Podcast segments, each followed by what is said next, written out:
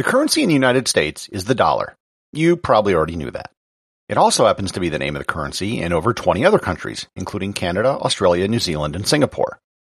What is a dollar exactly, and why is that the name of the currency in these countries? Learn more about the history of the dollar on this episode of Everything Everywhere Daily.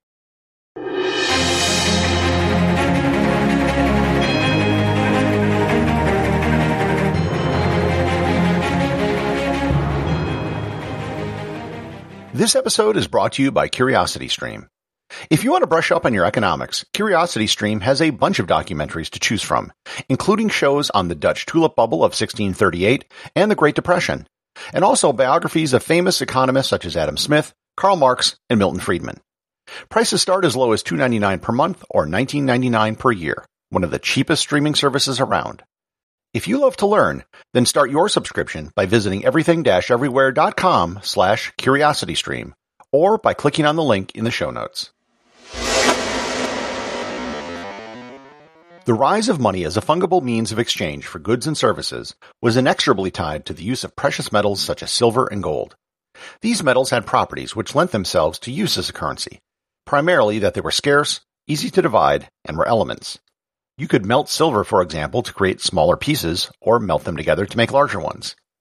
Even though these metals were great as stores of wealth and units of exchange, they weren't always the same. You could blend less expensive metals to create a coin which looked like a normal coin, but had less of the precious metal in it.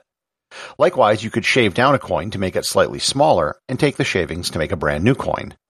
Hence, quality coins which had a guaranteed size and purity were more valued than other coins. With that, we now turn to the Kingdom of Bohemia in the year 1520, where they began minting coins from silver, which was mined in a silver mine in the town called Joachimsthal, today known as Jáchymov, in the Czech Republic. The name of the town is German, coming from St. Joachim, and Thal, which is German for valley. The coins which were produced from this mine in Joachimsthal were called Joachimsthalers. Over time, the first part was dropped, and they simply began being called thalers. The thaler was a large silver coin about the size of an American silver dollar to use a comparison. As the coin spread, the term thaler began being used as a generic term for a silver coin of that size, and the word morphed as the coin spread. Thaler became dollar in Scandinavia and dollar in England and the Netherlands. As other countries began circulating silver coins, they were called dollars. The Netherlands issued a silver coin with a lion on it, which became known as the lion dollar or the Leeuwendaalder. The first half of that, the lion part, actually became the basis of the currencies in Romania and Bulgaria, the leu and the lev. Likewise, a Spanish silver coin known as the pieces of eight were similar in size to the thaler and became known as Spanish dollars. At this point, you might be asking yourself, why did the United States wind up with the word dollar for its currency when it was a British colony? Wouldn't it have made more sense for Americans to use pounds? Both the Dutch and Spanish dollars were circulated in the early Americas, especially the Spanish dollar, as Spain produced an enormous amount of silver and had an outsized presence in the Western Hemisphere. When the American Revolution happened, the colonies issued paper money which was backed with the silver from Spanish dollars. In Virginia, Spanish dollars were even legal currency used in everyday transactions. In 1792, the first Secretary of the Treasury, Alexander Hamilton, evaluated the amount of silver found in the Spanish dollar coins which were circulating around the United States. With this, they created a new United States dollar based on the silver content of the Spanish dollar. The US dollar had 371 and 4 16th grains, or 24.057 grams of pure silver. It was also determined that the accounts of the new United States would be denominated in dollars. That is how the United States adopted the term dollar for its currency. It's a German word which was adopted for Spanish coins which were used in the early colonies. The definition of a US dollar has changed over time. The amount of silver which makes up a dollar went down, and now it has no set value whatsoever. It's just a fiat currency. So if that explains the American use of the word dollar, why do other countries like the ones I listed in the introduction use dollars? Most of them were also British colonies at one point, and they didn't have Spanish coins floating around. This has to do with decimalization. If you remember back to my earlier episode on why the US doesn't use the metric system, the United States was actually a very early adopter to decimalize currencies. The British pound used to be divided into shillings, which was one twentieth of a pound, and a pence, which were one twelfth of a shilling. That means there were 20 shillings in a pound and 240 pence in a pound. The US dollar was the second currency after the Russian ruble to become decimalized, and in the 19th century the word dollar became associated with a decimalized currency. When many Commonwealth countries moved to a decimalized currency, they chose the name dollar to distinguish their new currency from the previous non-decimalized pound. The British didn't decimalize their currency until 1971. The names of the coins have similar histories tied to precious metals. The word penny comes from the term pennyweight. A pennyweight is one 240th of a troy pound, which is exactly the same ratio of a penny to a British pound. Both of them were units of weight of sterling silver. The American use of the word penny derives from this, but it's not an official term.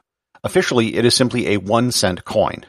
There's a huge debate about getting rid of the penny in the US, but I will save that for another episode. The American and Canadian 5 cent coin is known as a nickel due to the metal it is composed of. The nickel has been produced since 1866 and it replaced the silver half dime coin. The US and Canada are the only countries which call 5 cent coins nickels.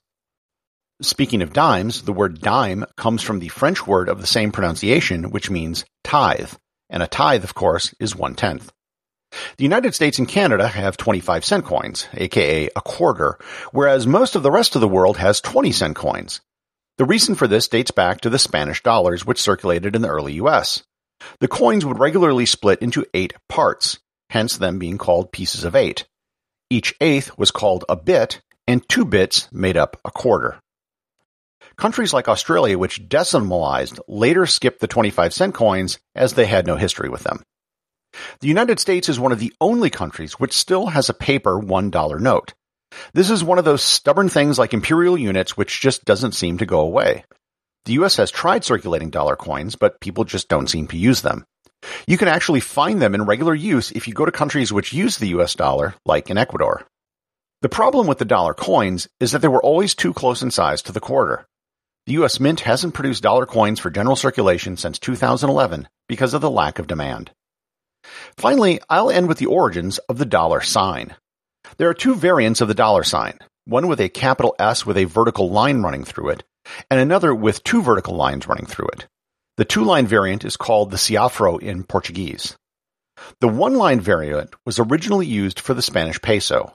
The large S indicated Spain, and a P was used as a superscript, Eventually, the P and the S were written over each other, and then the round part of the P just disappeared, leaving a vertical line through the letter S. What we call the dollar sign is also the peso sign, which is used today in countries that use that currency. The double line variant might have been a monogram of the letters U and S superimposed over each other. Today, the double line version has fallen out of use, and it isn't even available in the Unicode character set on computers. So, in summary, the dollar today comes from a German word popularized by Dutch and Spanish coins and spread because of American decimalization. Executive producer of Everything Everywhere Daily is James Makkyla. Special thanks to everyone who supports the show over on Patreon. Please remember to leave a review over on Apple Podcasts. Even a simple review can really help the show get discovered in the sea of other podcasts that are out there.